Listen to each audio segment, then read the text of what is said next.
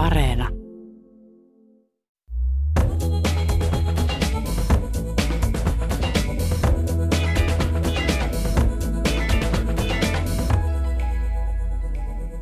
Nyt on käynnissä muodin uudenlaisesta politisoitumisesta ja digitalisoitumisesta johtuva murros. Muodin odotetaan ottavan kantaa ja muuttavan maailmaa. Se on luovan ja kriittisen ajattelun areena, jossa suunnittelijalla on keskeinen rooli. Designmuseon hämmentävä ja ihastuttava päänäyttely tutkii vaatteen ja kehon intiimiä suhdetta. Sukupuolineutraalit vaatteet ovat yksi 2000-luvun iso kansainvälinen ilmiö. Pelkästään mustia, minimalistisia vaatteita tekevä suomalainen Noomen Neskio taas on vastaus uudenlaiseen tapaan kuluttaa. Ensimmäiset ainoastaan virtuaalisiin vaatteisiin keskittyvät muotitalot ovat jo aloittaneet toimintansa. Vieraina täällä Kulttuuri Ykkösessä ovat stylisti ja muodin asiantuntija Minttu Vesala, näyttelyn kuraattori ja muodin professori Aalto-yliopistosta Anna-Mari Vänskä ja muotitaiteilija Teemu Muurimäki. Lämpimästi tervetuloa Kulttuuri Ykköseen. Minä olen Pia-Maria Lehtola. Kiitos. Kiitos. Ja aloitetaan tästä näyttelystä. Täytyy sanoa näin. Tämän jälkeen ja tämä, toivottavasti myös tämän ohjelman jälkeen voimme sanoa, että muoti ja vaatteet eivät ole mitään pinnallista. Koska nyt on kysymys näyttelystä, joka todella on kuin filosofinen tutkimusmatka. Me elämme visuaalisessa maailmassa kaikki, jossa tietokoneiden ja puhelimien ruudut vievät meidät virtuaalisesti kauas nykyhetkestä. Ikiaikainen tekstiilitaide kuitenkin on syntynyt ihmisen kädestä ja tavoittanut katsettamme kautta historian. Aluksi vaatteet olivat suojana ja lämmittäjänä. Miten vaatteen kehitys näkyy ihmiskunnan kehityksen rinnalla? Kiitos. Kiitos ihanista sanoista tästä tähän heti alkuun. Ähm, olen aivan overwhelmed, niin kuin sanotaan englanniksi. Äh, niin, siis muoti ja vaatehan on hyvin ähm, intiimi asia ja liittyy ihmisenä olemiseen hyvin perustavalla tavalla. Mä en ole ihan varma siitä, että onko vaate koskaan ollut pelkästään lämmittävä. Mä luulen, että se on ollut aina myös jotakin muuta, joka kertoo siitä, että kuka henkilö on. Tietysti muoti on semmoinen kulttuurin osa-alue, josta on säilynyt aika vähän – Äh, historiallisia niin kuin esimerkkejä, koska se on katoavaa kulttuuria ja sitä ei ole välttämättä edes nähty niin arvokkaaksi asiaksi säilyttää museoissa. Joten meillä on aika vähän tietoa sitten loppujen lopuksi siitä, että minkälaisia hyvin niin kuin vuosituhansien takaiset pukeutumiskäytännöt esimerkiksi ovat olleet. Paitsi tietysti jotenkin johtavaan ja hallitsevaan luokkaan kuuluvien ihmisten kohdalla – mutta joka tapauksessa mä uskoisin, että vaate on aina ollut jollakin tavalla merkki siitä, että kuka on, mihin asema, asemaan kuuluu ja niin poispäin. Ja näitä asioita siellä näyttelyssäkin käsitellään. Muodin asiantuntija Minttu Vesala, haluatko kommentoida tähän? Niin, mä mietin ihan, ihan samaa, että kyllä, kyllä niin kuin, pukeutuminen on erittäin iso osa identiteettiä ja myöskin sitten sillä pukeutuminen on yksilön nopein semmoinen viestintäkenttä yhteisölle ja näkyvin myöskin niin kuin parhaimmillaan. Sitten kun mekin ollaan tässä seurassa, me voidaan viestiä sillä jotain, me voidaan olla viestimättä sillä jotain. Ja siis pukeutu, pukeutumistahan on käytetty myöskin sit voimankäyttökeinona ja, mm-hmm. ja tota, ö,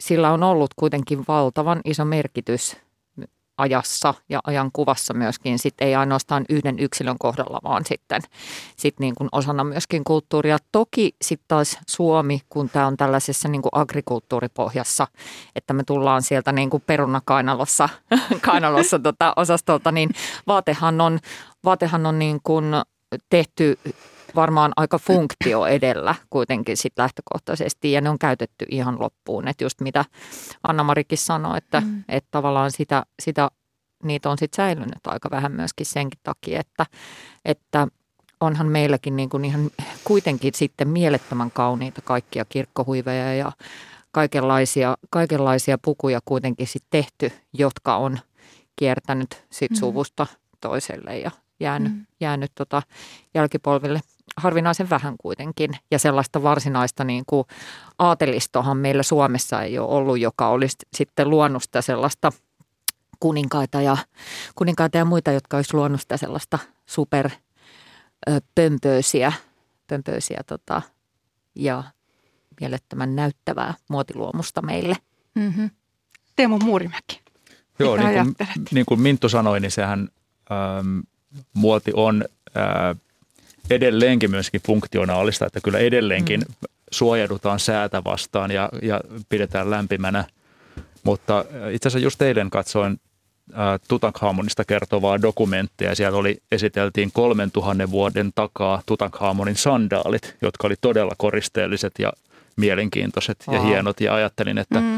että toki muodin historiahan on enemmän just tällaisen niin kuin ylimystön vaatetuksen historiaa, eikä välttämättä mm. sitä niin kuin käyttömuodin historiaa, että, että sillä tavalla niin kuin me eletään kyllä niin kuin siinä mielessä tosi mielenkiintoista aikaa, että muoti on kaikkeen saatavilla ja että se voi olla tosi monimuotoista.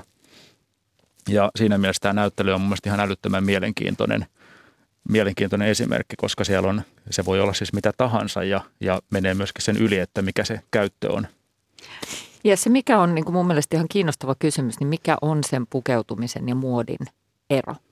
Mm. Mm-hmm. Että tavallaan, että mi, mi, missä menee se niin kuin tavallaan, missä menee se rajapinta myöskin sitten, että mistä tulee sitten muotia ja mikä on sitten sitä niin kuin pukeutumista. Niin ja onko ne asioita, jotka niin. sulkee toisensa pois? Just näin. Vai voiko ne olla niin kuin Absoluutely voi olla Kyllä, joo, itse. kyllä näin. Siis muoti on mun mielestä se, siis joo, muoti on ja pukeutuminen on tietyssä mielessä eri asioita. Hmm. Pukeutuminen liittyy suoraan yksilöihin ja, ja yksilöiden tapaan äh, tyylitellä itseään vaattein.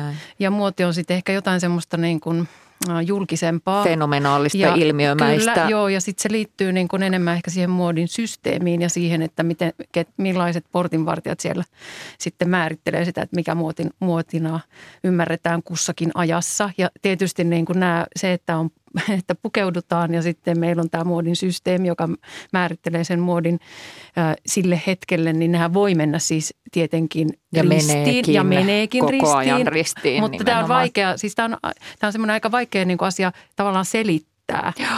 Se, se on just se, että sen takia mä just mietin, kyllä, mietin sitä tässä ääneen, koska me tehdään näiden asioiden kanssa töitä ja mm. ymmärretään tavallaan sitä kontekstia, mutta välttämättä välttämättä sitä ei ole niin, kuin niin hirveän helppo selittää aina, että mikä se on se. Niin. Sen takia tarvitaan niin. juuri tämä näyttely, joka tekee nyt muodista filosofiaa ja tiedettä. Ja tosiaan haluan kertoa omasta kokemuksesta. Olin siellä viime viikolla ja vietin siellä Designmuseossa uudessa näyttelyssä yli kaksi tuntia. Ja tutkin jokaista muotisuunnittelijan filosofiaa – ja hämmästyin tästä todella syvällisestä suhtautumisesta vaatteeseen ja mm. sen viestiin ja omaan identiteettiin ja, ja ajatusmaailmaan ja myös aika herkkiin ja voimakkaisiin tunteisiin, mitä, mitä nämä suunnittelijat ovat käyneet läpi.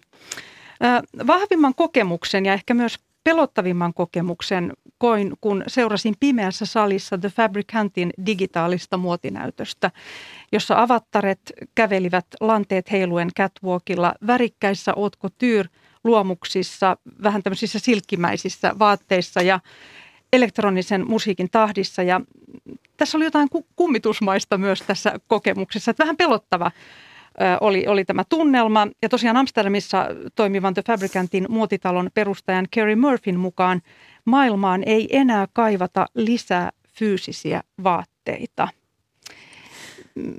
Kertokaa tästä, miksi, miksi muodista on, on tullut nyt digitaalista avatar-hahmojen uutta luksusmuotia, jossa digitaalisen puvun hinta tosiaan kuulema voi nousta yli 10 000 euroon? No tietysti muotia teknologinen kehitys on aina kulkeneet käsi kädessä. Jos me nyt ajatellaan vaikka ää, niin kuin, äm, muotia viimeisen sadan tai reilun sadan vuoden aikana, niin se, miten, minkälaisia teollisia mullistuksia on kulloinkin ollut, niin se on suoraan näkynyt sitten pikkuhiljaa siinä, että minkälaisia muutoksia vaatteissa on myös nähty. Massatuotetut vaatteet esimerkkinä on varmaan niin kuin paras esimerkki siitä, että miten teollinen tuotanto muutti vaatteen vaatteen tekemistä ja sen merkityksiä, kun sitä ennen oli tehty käytännössä käsityönä, mitä nykyisin tehdään vain hyvin, hyvin vähän. Ja nyt sitten tietysti kun meillä on tämä tällaiset uudet, uudet digitaaliset teknologiat käytössä ja nehän on siis, siis täysin meidän arkipäivää. Me eletään niissä maailmoissa koko ajan. Kun me tultiin tänne, niin me varmaan räplättiin meidän kännykkään, me oltiin yhteydessä toisiin ihmisiin ja tehtiin töitä tai keskusteltiin tai ihan mitä tahansa. Kateltiin jotain Facebookia tai Instagramia tai luettiin jotain lehteä.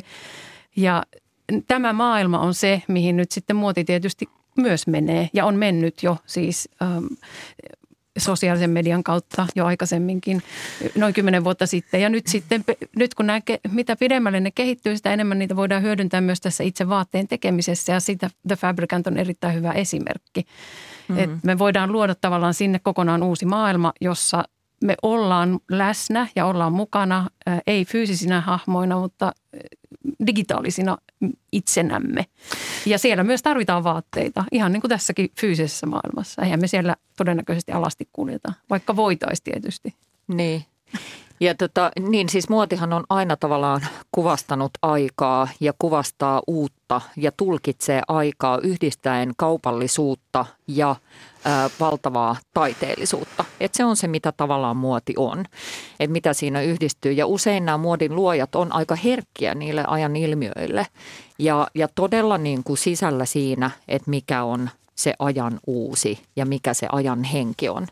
Ja nimenomaan just tässä fabrikantin, mun mielestä tämä digitaalisen muodin, muodin tulo, tulo on, on, on Tähän on kuplinut jonkun aikaa, mutta nythän se on sitten tietysti pandemian myötä, mm. kun muotitalot myöskin on joutunut tiettyjen tietyn niin kuin tilanteen takia siirtämään aika paljon omaa, omaa tota, osaamistaan virtuaaliselle tasolle, niin tämä tietysti vauhditti sitä. Mm. Ja se, mitä tämä Fabrikant tekee, joka on mielestäni tosi kiinnostavaa, mikä on se niin kuin äärimmäisin, tämän hetken äärimmäisin ja kuumin muoto, on nimenomaan tämä NFT-pohjainen, eli lohkoketju teknologiaan perustuva non-fungible token yksittäiskappale muoti. Ja tässä puhutaan siis digital couture termistä.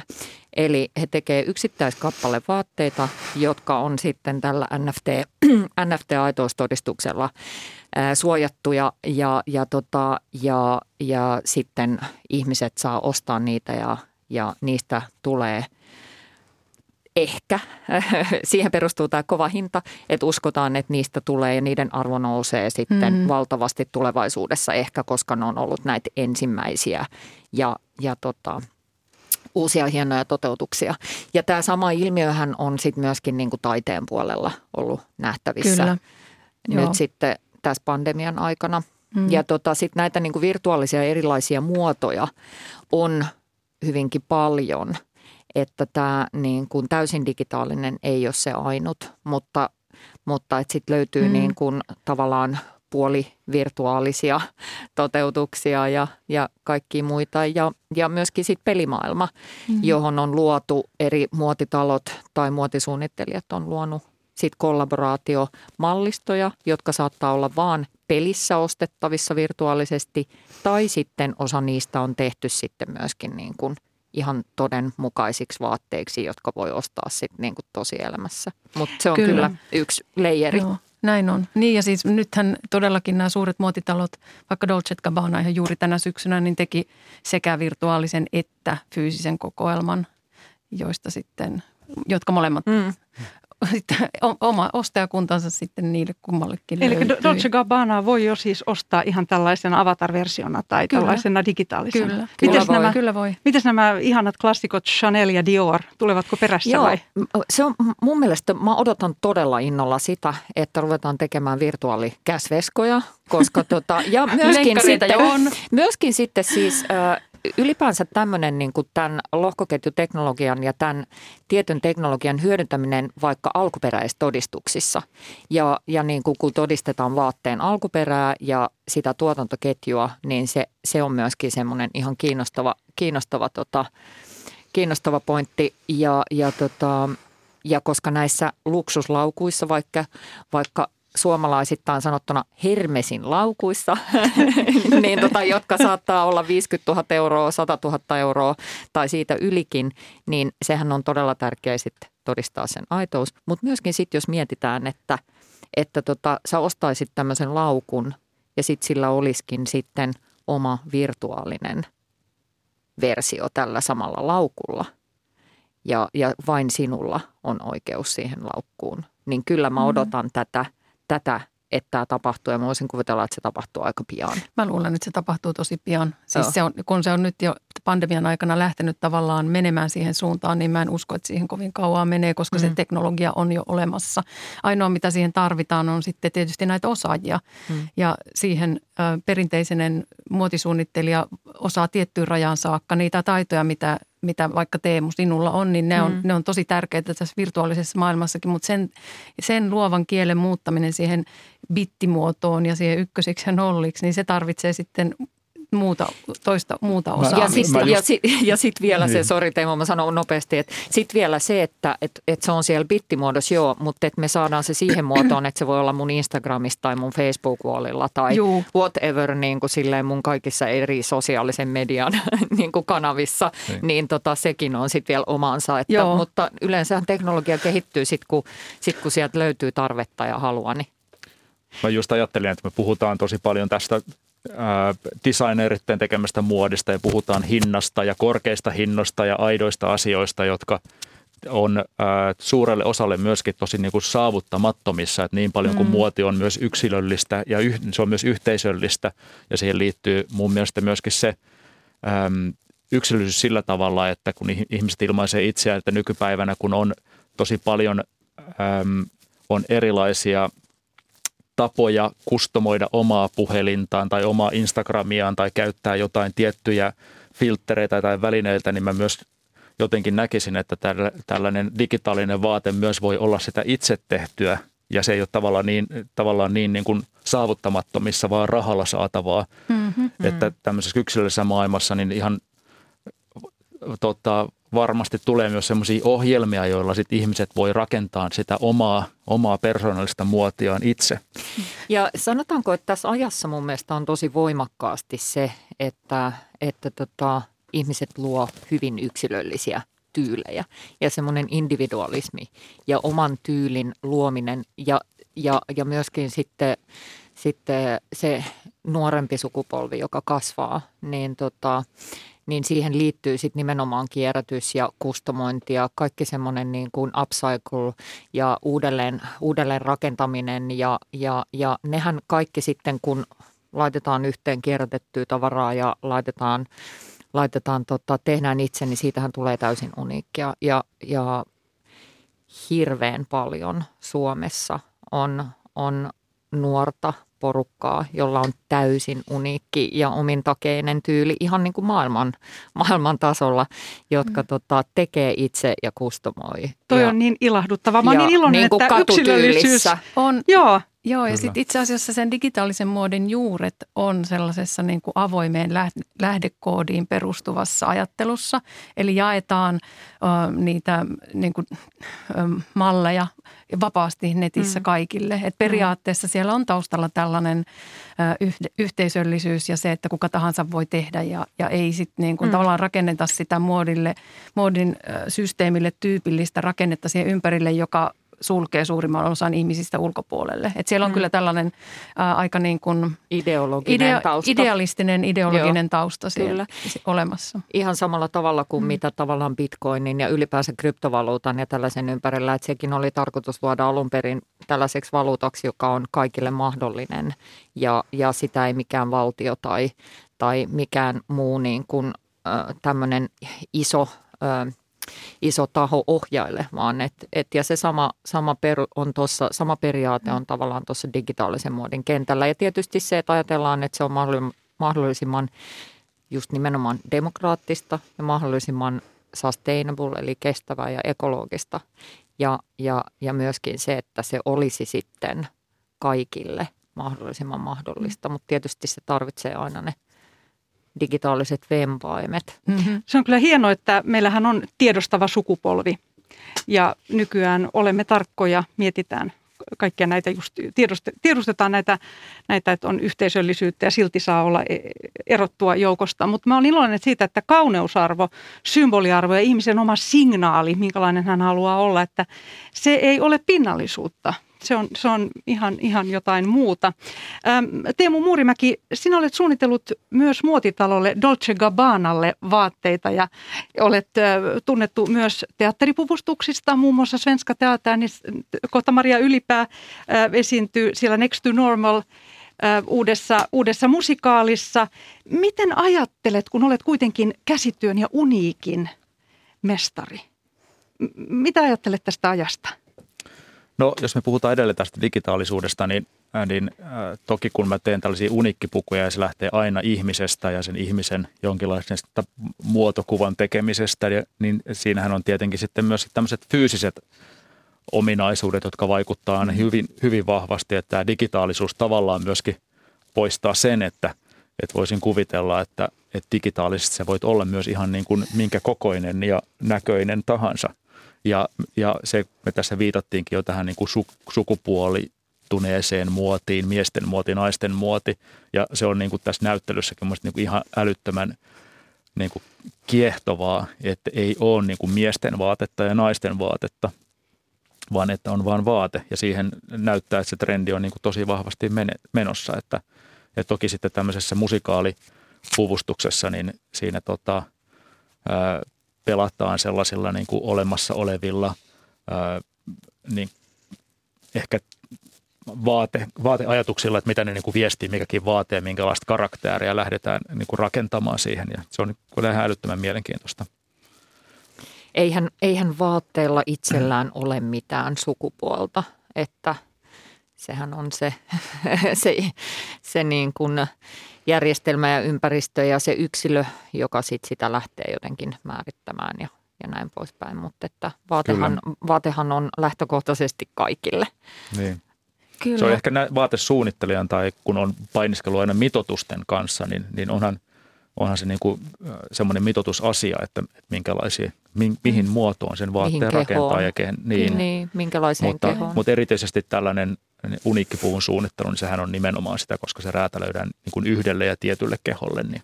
Kyllä.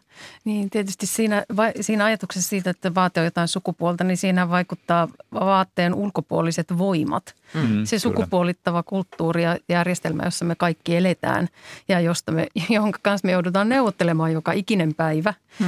äh, kun vaikka pukeudumme tai teemme jotain muuta, mitä tahansa. Siis mm. melkein kaikki asiat on jollain tavalla sukupuolittuneet valitettavasti tässä yhteiskunnassa ja sitä, me, sitä suun, suunnittelun kentällä – ja t- tässä näyttelyssä mukana olevat nuoret ja nuoret suunnittelijat nimenomaan niin kuin haluaa haastaa, että me voitaisiin ajatella myös toisin, me voitaisiin nähdä myös toisin. Ja meidän ei tarvitsisi lukittautua niin kuin näihin olemassa oleviin ajatuskaavoihin, mitä tulee vaikka nyt sitten kehon kokoon tai sukupuoleen tai, tai kuka voi minkin tyyppisiä materiaaleja, värejä ynnä muita tällaisia käyttää. Että ne on yllättävällä tavalla kuitenkin sukupuolittuneita – ja tämähän kuvastaa myös sitä aikaa, että sukupuolen käsitys on, sitä murretaan mm. nyt. Ja myöskin varmasti tämä digitaalisuus liittyy siihen ja kaikki tämä, että tota, nyt ollaan siinä vaiheessa onneksi, että tota, voidaan, voidaan tota, ruveta puhumaan sukupuolestakin vähän moni, moninaisempana vihdoin, joka, jota se on aina ollut, mutta että et nyt niin kuin yhteiskunta ja keskustelu on valmis sille. Haluan ottaa tässä mm. esimerkin näyttelystä. Ville Pölhön kolmen asun kokonaisuus on osa laajempaa Clone Gone-mallistoa, mm. jonka lähtökohtana on homomiesten pukeutumisen merkittävä vaikutus länsimaiseen miesten muotiin. Millä tavalla tämä historiallinen homomiesten pukeutumiskoodisto on purettu ja tuotu näkyville juuri tässä Pölhön mallistossa? No se on aivan upea mallisto. Ville on erittäin lahjakas nuori suunnittelija ja itse asiassa muutti viime viikolla Pariisiin.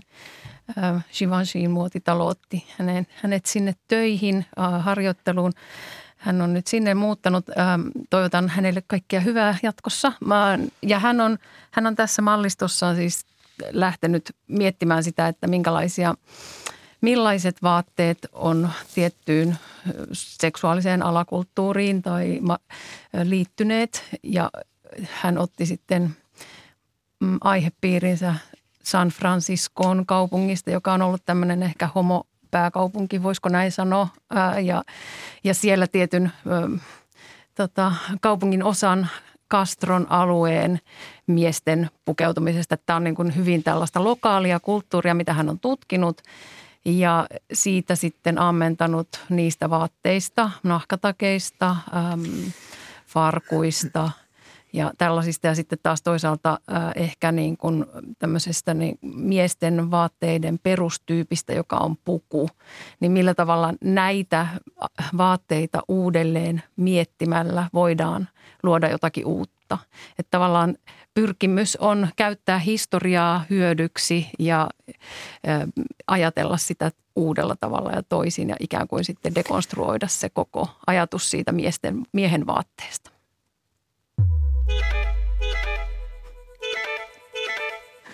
Kuuntelet Kulttuuri Ykköstä, jossa tänään keskustelemme muodin uudenlaisesta politisoitumisesta ja digitalisoitumisesta, tästä murroksesta. Ja Design-museon hämmentävä ja ihastuttava päänäyttely tutkii vaatteen ja kehon intiimiä suhdetta. Vieraina ovat Minttu Vesala, Anna-Mari Vänskä ja Teemu Muurimäki ja minä olen Pia-Maria Lehtola. Mennään takaisin intiimin kosketusnäyttelyyn. Se kertoo suomalaisten muotisuunnittelijoiden vakavasta suhtautumisesta muotiin. Näin Anna-Mari Vänskä olet itse todennut, olet kuratoinut tämän näyttelyn. Millä tavalla suunnittelijat ovat tutkineet ja ottaneet kantaa aikamme haasteisiin? Hyvin monesta eri näkökulmasta. Voisin sanoa, että joka ikisellä näyttelyssä mukana olevalla suunnittelijalla lähtökohta on ollut siinä, että täytyy tehdä ekologisesti kestävää muotia. Toisin sanoen materiaaliratkaisut ja suunnitteluratkaisut tukee sitä, että tuhlataan mahdollisimman vähän raaka-aineita tai ei tuhlata niitä ollenkaan ja hyödynnetään jo olemassa olevia vaatteita. Se on sellainen itsestäänselvä lähtökohta, joka kaikilla on. Ja sen lisäksi äm, lähtökohta monella on myös miettiä kehollisuutta uudella tavalla. Sitä, miten vaate ja, ja meidän kehomme, meidän identiteettimme ja e-, erilaiset roolit ihmisinä, ä, miten niitä voisi ajatella uudella tavalla vaatteen ja muotisuunnittelun keinoin. Ja osa, on, osa, osa mukana olevista suunnittelijoista on sitten päätynyt tai on tehnyt vaatteita, mutta kaikki eivät ole suinkaan tehneet vaatteita, vaan ovat vastuneet ikään kuin sitten kehon ja vaatteen ulkopuolelle. Että se kirjo, mitä näyttelyssä nähdään, on hyvin moninainen. Ja olet todennut suomalaisen muodin nykytilasta, että me olemme etujoukoissa tämähän on fantastista. Millä tavalla? Olemmeko tällainen tutkiva kansa ja sitten sekin näkyy muodissa? No kyllä. Siinä suomalaisethan uskoo koulutukseen lähtökohtaisesti hyvin vahvasti ja niin myös muodin koulutuksessa on hirveän vahva tietopohja.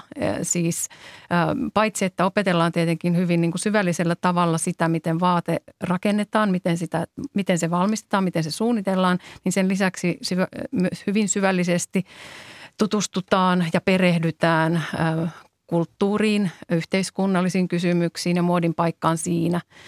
Muoti on tosi tärkeä osa yhteiskunnallista vallankäyttöä esimerkiksi yksilöiden kohdalla ja myös niin kuin, ähm, vaikuttaa hyvin paljon siihen, että minkälaisessa maailmassa me nyt eletään. Me siis lähinnä tiedetään, viittaan tällä siihen, että lähinnä viimeisen kymmenen vuoden aikana me ollaan ehkä puhuttu siitä, kuinka äh, kestämätöntä muoti on ja miten, äh, miten niin kuin paljon se saastuttaa maailmaa. Mutta jos, jos mennään esimerkiksi muotikouluihin ja keskustellaan opiskelijoiden kanssa, niin heistä joka ikinen on erittäin tietoinen siitä, että he omalla tekemisellään pyrkivät muuttamaan tämän kaiken. Ja he eivät halua osallistua siihen, siihen äh, ikään kuin tuhoavaan muotikulttuuriin. Ja siinä mielessä suomalaiset on etujoukoissa, että meillä on tietopohja, tietopohjainen koulutus ja, ja myöskin se tutkimus on hirveän tärkeä osa sitä suunnitteluprosessia. Täytyy vielä sanoa, että siis mä koin semmoisia aika herkkiä ja koskettavia hetkiä siellä näyttelyssä, että – että siis näiden vaatteiden ja tämän tutkimuksen kautta, niin ihmiset, mm. siis vaatteiden kautta voi tulla todella lähelle niin kuin omaa sisintään. Ja, ja näin niin kuin Minttu Vesala alussa sanoi myös, että se on taiteen laji ja, ja muotitaiteilijat on herkkiä. Eli tämä oli sen takia tämä jotenkin tuntui niin, siis tämä tuli niin lähelle tämä, tämä näyttely. Ja se oma, oma pukeutuminen, se on niin lähellä sitä, eh, se, se tavallaan niin kuin puke, pukeutuminen sen oman identiteetin niin kuin viestikenttänä ja oman, oman jotenkin se omien rajojen määrittäjänä, ö, oman itsen määrittäjänä ja, ja omien tunnetilojen määrittäjänä.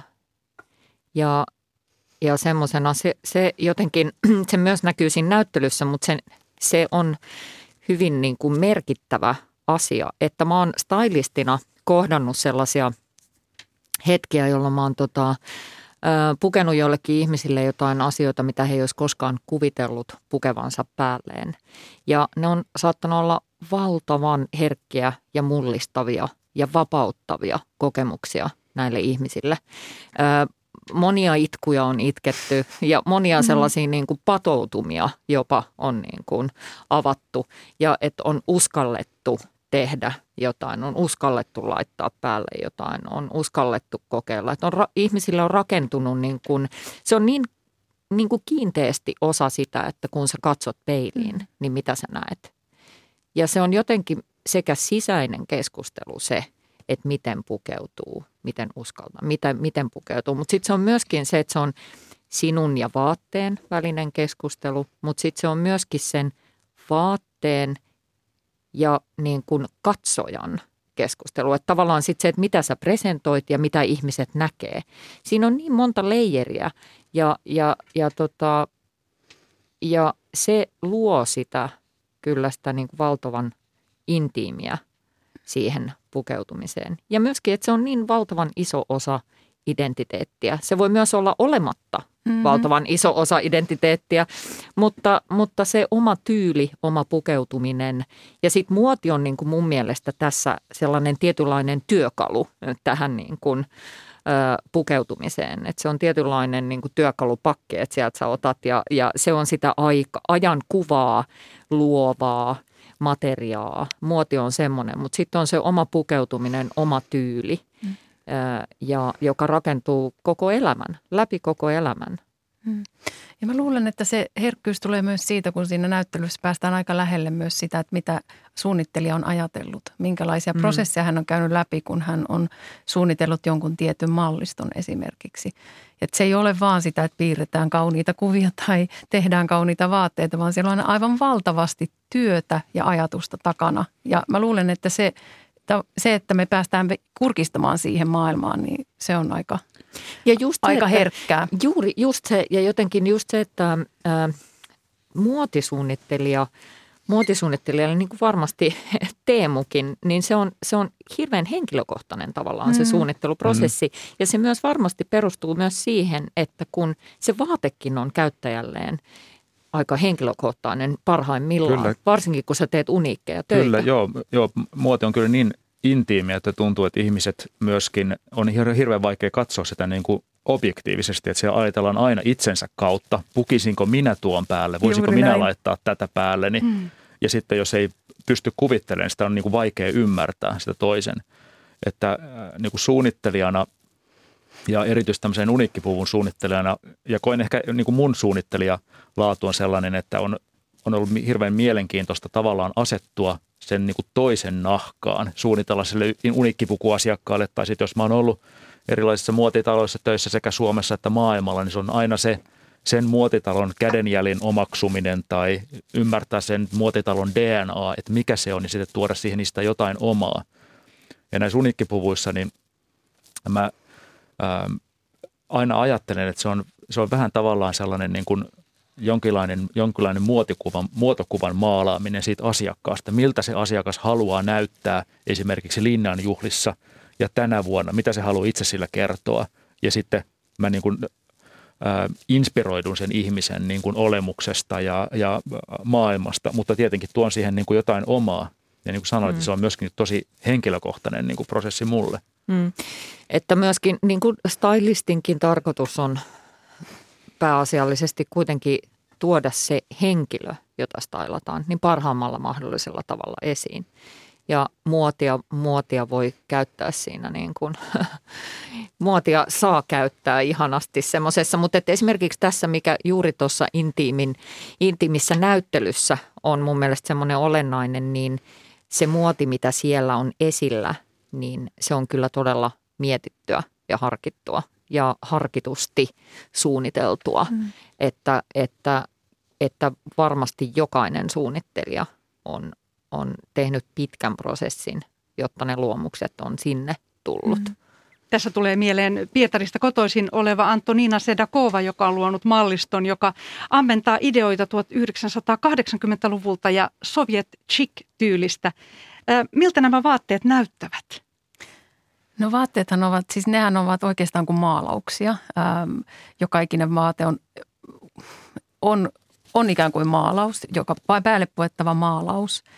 Ja ne on, siis ne on, se on kokoelma, joka ammentaa ää, aika pitkälle tällaisesta niin kuin venäläisestä tai neuvostoliittolaisesta itse asiassa äm, työvaate, työvaatteen niin kuin historiasta. Ja siellä on äm, tällaisia vähän armeijahenkisiä pitkiä takkeja ja koko pukuja ja sitten mekkoja. Ja ne on koristeltu äh, valokuva printein ja muin tämmöisin e, niin kuin pinssein, neuvostoliittolaisin pinssein. Ja siinä siinä mallistossa on aika, paitsi että se on niin tämmöinen käsityöläisyyden ja käsityöläisyyden, huip, käsityöläisyyden huippunäyte ja taiteellisuuden huippunäyte, niin siinä myös äm, on hirveän vahvana ajatuksena taustalla pohtia niin kuin sitä aikaa, jolloin siis hän ei ollut vielä syntynyt. Hän on nuori suunnittelija, äh, jolloin Neuvostoliitossa tai Neuvostoliitto rajasi hirveän paljon sitä, että minkälainen, miten sinä voit itse omaa identiteettiäsi ylipäätään niin kuin esittää. Että se on siinä sellainen lähtökohta. Sitten näyttelyssä on Autos Ukkosen mallisto Posh Lost ja tämä mallisto käsittelee tai pohjautuu italialaisen muotitaiteilija Elsa Schiaparellin vaatefilosofiaan näistä 1930-luvun vyötäröstä ylöspäin Joo. vahvoihin vaatteisiin. Miksi tämä on juuri nyt ajankohtainen? Se on aivan valtavan ihana, ihana mallisto myös. Autuus Ukkonen on myös hyvin, hyvin lahjakas ja omaperäinen suunnittelija. Ähm, hän veti aika mielen, siis niin kuin 30-luvulta 2000-luvulle, mikä niitä yhdistää, on se, että samalla tavalla kuin Schiaparelli silloin suunnitteli tietyllä tavalla niin kuin vaatteita vaan, josta, jossa olennaisimmat asiat sijoittuu vyötärön yläpuolelle, niin samalla tavalla sosiaalisen median aikakausi itse asiassa kohdistaa katseen myös ihmisen kehon yläosaan. Ja hän vähän äm, ehkä ironisesti ja humoristisesti lähti sitten miettimään sitä, että mitä suunnittelija oikeastaan, mitä hänen oikeastaan tarvitsee tehdä, jos vaatetta esitetään ainoastaan siellä sosiaalisen median alustoilla. Silloinhan tärkeää on, että siitä näkyy se etupuoli, mitä kaikkea osia siitä vaatteesta tarvii ylipäätään suunnitella, tarvitseeko edes suunnitella koko, koko lukkia vai riittääkö vaan, että siinä on esimerkiksi takki ja, ja tai, ja takkikin suunniteltu vaan, tai siis työstetty vaan siihen, siihen saakka, kun se kuva ikään kuin rajaa sen pois.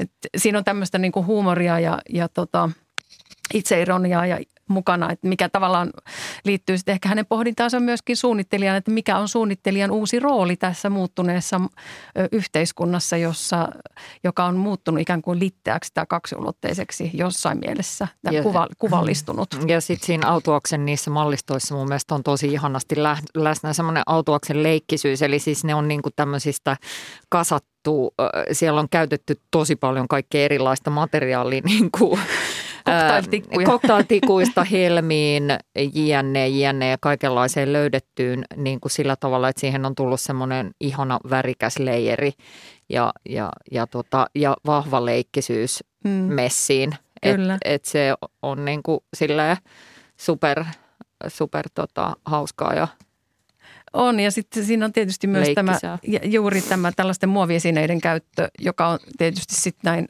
muovi on... Kierrätys ja kierrät, Joo, mutta aika arvo, arvoton, vaikka muovi onkin siis raaka-aineena nykyisin aika semmoinen, pitäisi olla hyvin arvokas asia, niin se on kuitenkin kulttuurisesti sitä juurikaan arvosteta ollenkaan, niin hän on ikään kuin sitten korvannut kaikki jalokivet näillä mitä muovirihkamalla itse asiassa, minkä kanssa me kyllä eletäänkin, että sitä onkin syytä käyttää Joo. suunnittelussa hyödyksi. Joo, ja se rihkamahan on siinä aivan, aivan tota 2.0 ihan omalla, omalla tota upealla uudella tasollaan. Todellakin. Pääsee esiin siis Todellakin. kerta kaikkiaan.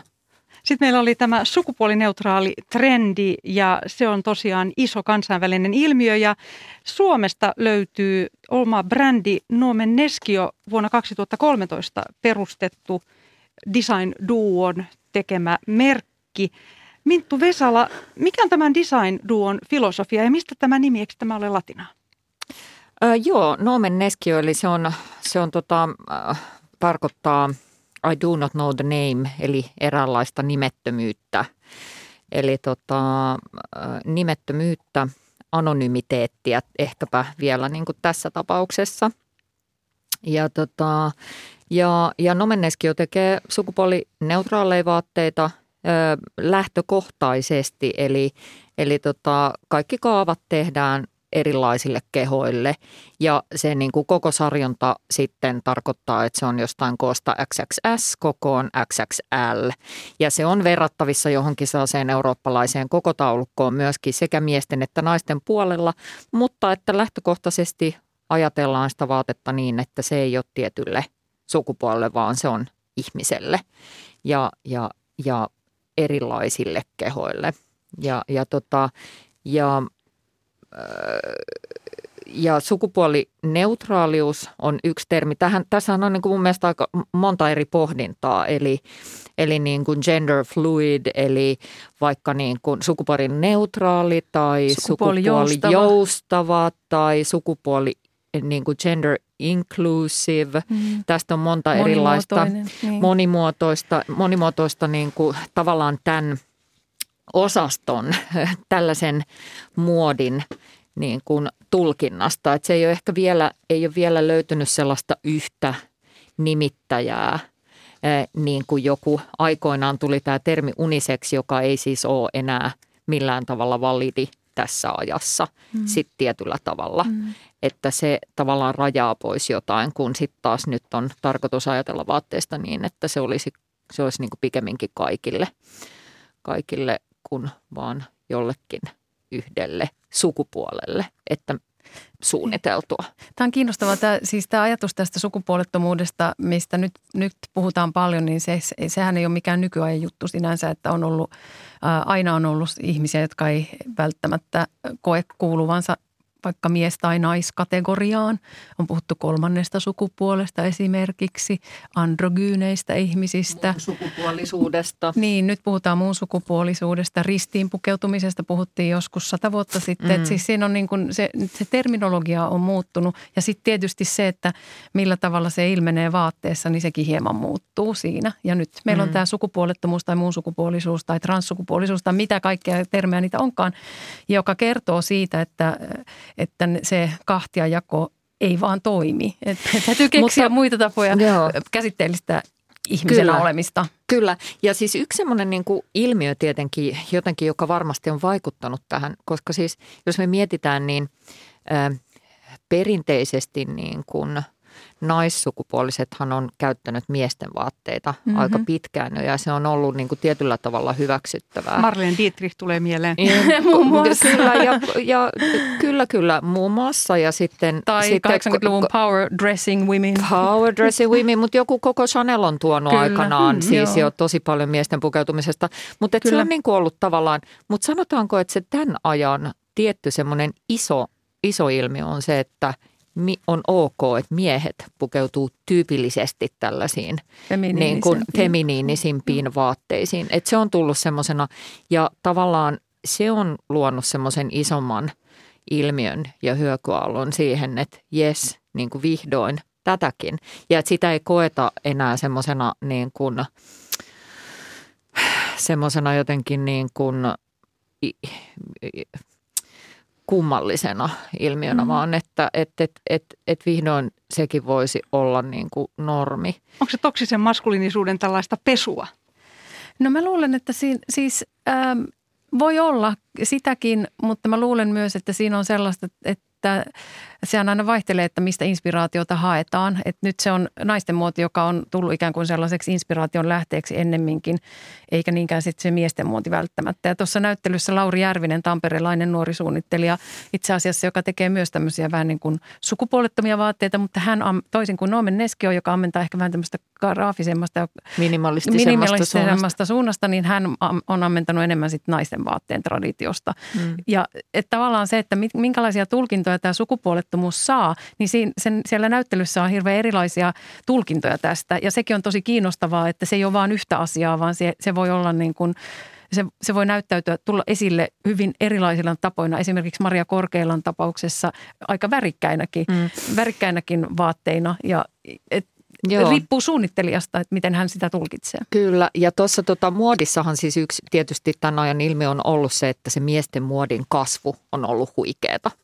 Eli miesten muodin kasvu, miesten muodin tuleminen, esiin tulo ja sen muuttuminen niin kuin perinteisen, jos puhutaan nyt ei, ei sukupuolettomasta tai gender fluid muodista, niin se perinteisen niin kuin miesten muodin, äh, miesten muodin äh, muotiin tullut niin kuin räjähdysmäinen fantasia ja se kaikki niin kuin tavallaan uuden uusi ja rentoutuminen ja ihana niin kuin renesanssi, niin se on kyllä yksi, niin kuin, joka on ollut sanotaanko viimeinen ehkä viisi vuotta ajassa muodi, muodissa semmoinen, missä on ollut merkittävää Anteeksi mä nauramaan, että se ei ehkä näy Porin sokoksessa vielä. Mutta niin, mutta kyllä se näkyy esimerkiksi se Antti Tuiskumallistona kyllä. mun mielestä, jos me ajatellaan kyllä, koko kyllä, Suomea. Ei se ole ainoastaan, ei se ole, ei se, mä koen, että kyllä se näkyy jo aika, aika, aika isostikin. Mm. Ja että että jos me mietitään niin kuin ihmisiä, jotka on sit julkisesti esillä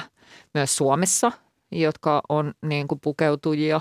Joo, kyllä ehdottomasti. Niin, niin, niin tota, esimerkiksi Jani, äm, Toivola. Jani Toivola äm, on niin kuin mun mielestä ihana esimerkki tällaisesta, tällaisesta niin kuin fantastisesta, fantastisesta tota, uudenlaisen mie- miesten muodin niin kuin pukeutumiseen pukeutumistyylin edustajasta ja, ja on, on meillä muitakin, mutta että, että selkeästi siellä miesten muodin puolella on tapahtunut tosi paljon. Jos me mietitään nuoria, nuoria kuluttajia, niin, niin siellä on ihan mielettömästi ö, tyylikkäitä nuoria miehiä ja naisia, mutta – Mun täytyy sanoa, että kovasti tämä, tämä näyttely, tässä on itsekin, mun kolme työtä on esillä siellä näyttelyssä, mutta tässä on niin paljon tällaisia nuoria, nuoria upeita, mielenkiintoisia suunnittelijoita, kun on seurannut tätä muodin kenttää ja nuorien, nuorten suunnittelu jotenkin tuntuu, että se on aina tietenkin nuorissa ja katumuodissa ja mistä näitä uusia ajatuksia tulee ja mistä ammentaa, mutta että, että äh, tämä on ollut mullekin semmoinen matka katsoa tuota näyttelyä ja miettiä, että minkälainen suunnittelija mä olisin, jos mä olisin opiskellut nyt muotia Aalto-yliopistossa tai Tarvitsessa korkeakoulussa, että, että huomaa, että tai mulla on semmoinen tunne, että, että aika on muuttunut niin paljon ja pukeutumiskulttuuri on muuttunut niin paljon, että, että ne omat juuret on, on aika konservatiivisessa niin kuin tavassa pukeutua. Ja ne on sellaisia, että suunnittelen aina tietenkin haluan katsoa eteenpäin ja yritän myös haastaa itseäni ja, ja löytää uusia tapoja käsitellä ja suunnitella niitä vaatteita. Ja ehkä se on myös suunnittelijan tällainen muoti, kun on niin tulevaisuuden katso, katsovaa, että pitäisi aina pysyä itse myöskin ajassa mukana. Niin tämä oli hirveän jännä niin kuin haaste myös miettiä omaa suunnittelijan-identiteettiä, että minkälainen suunnittelija mä olen tai minkälainen mä olisin, jos mä olisin nyt opiskellut koska musta tuntuu, että ilmapiiri on kuitenkin paljon niin kuin vapaampi ja, ja monimuotoisempi kuin mitä se on ollut silloin 20 vuotta sitten, kun mä valmistunut taidettävästä korkeakoulusta. Ja muutos on ollut erittäin nopea. Ihan tähän loppuun vielä otetaan tuulahdus Pariisista. Minttu Vesala, kävelit luksusmuotimerkki Balenciagan muotinäytöksessä Pariisin muotiviikoilla ensimmäisen kerran pari vuotta sitten. Ja nyt olit siellä kolme viikkoa sitten. Millainen kokemus se oli ja miten se kuvaa ajan henkeä? Balenciagahan on näistä muotitaloista varmasti maailman huipputaloista tällä hetkellä yksi seuratuimmista ja kiinnostavimmista sen takia, että esimerkiksi, että miten he nimenomaan seuraa ja toteuttaa tätä aikaa ja, ja tavallaan käyttää sitä omaa asemaansa mahdollisimman luovasti. Ja, ja, tota, ja näin heidän presentaatiot ja, ja, ja niin kuin mallistojen ulostulot ja, ja tyyli ja, ja koko se kokonaisuus on mun mielestä ihan huikea, mitä, mitä he tekee ja todella dynaaminen ja todella kiinnostava ja aikaansa seuraava.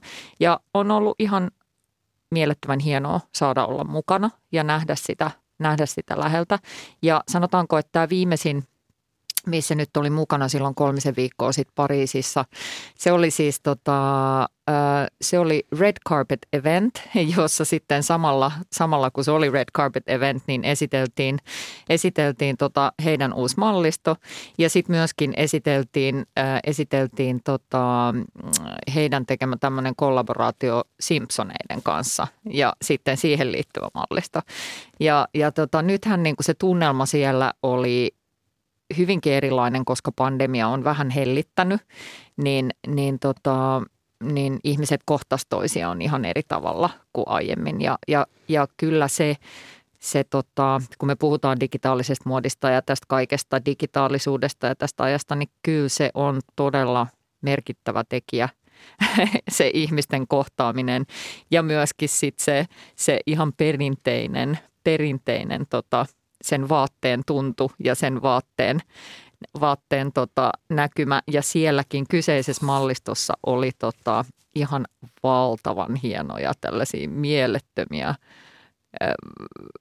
mielettömiä mekkoja, jotka oli siis niin kuin ihan käsin kosketeltavissa jättikokoisia.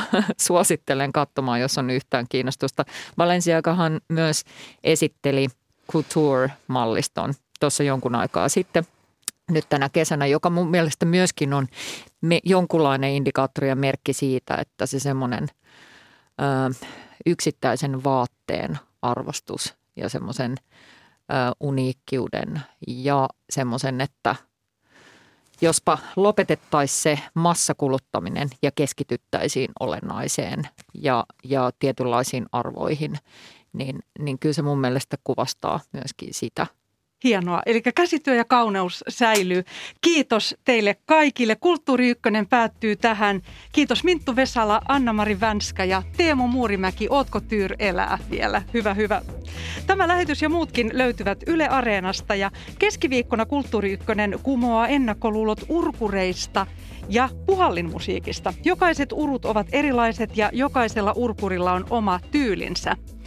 Tässä on Janne Palkiston huominen lähetys, joka tehdään suoraan musiikkitalosta. Ja siellä ovat vieraana Marjo Riihimäki, Jan Lehtola ja Jukka Gustafsson. Tätä lähetystä kanssani olivat tekemässä äänitarkkailija Pasi Ilkka ja tuottaja Olli Kangassalo. Oikein kaunista tiistaita teille kaikille.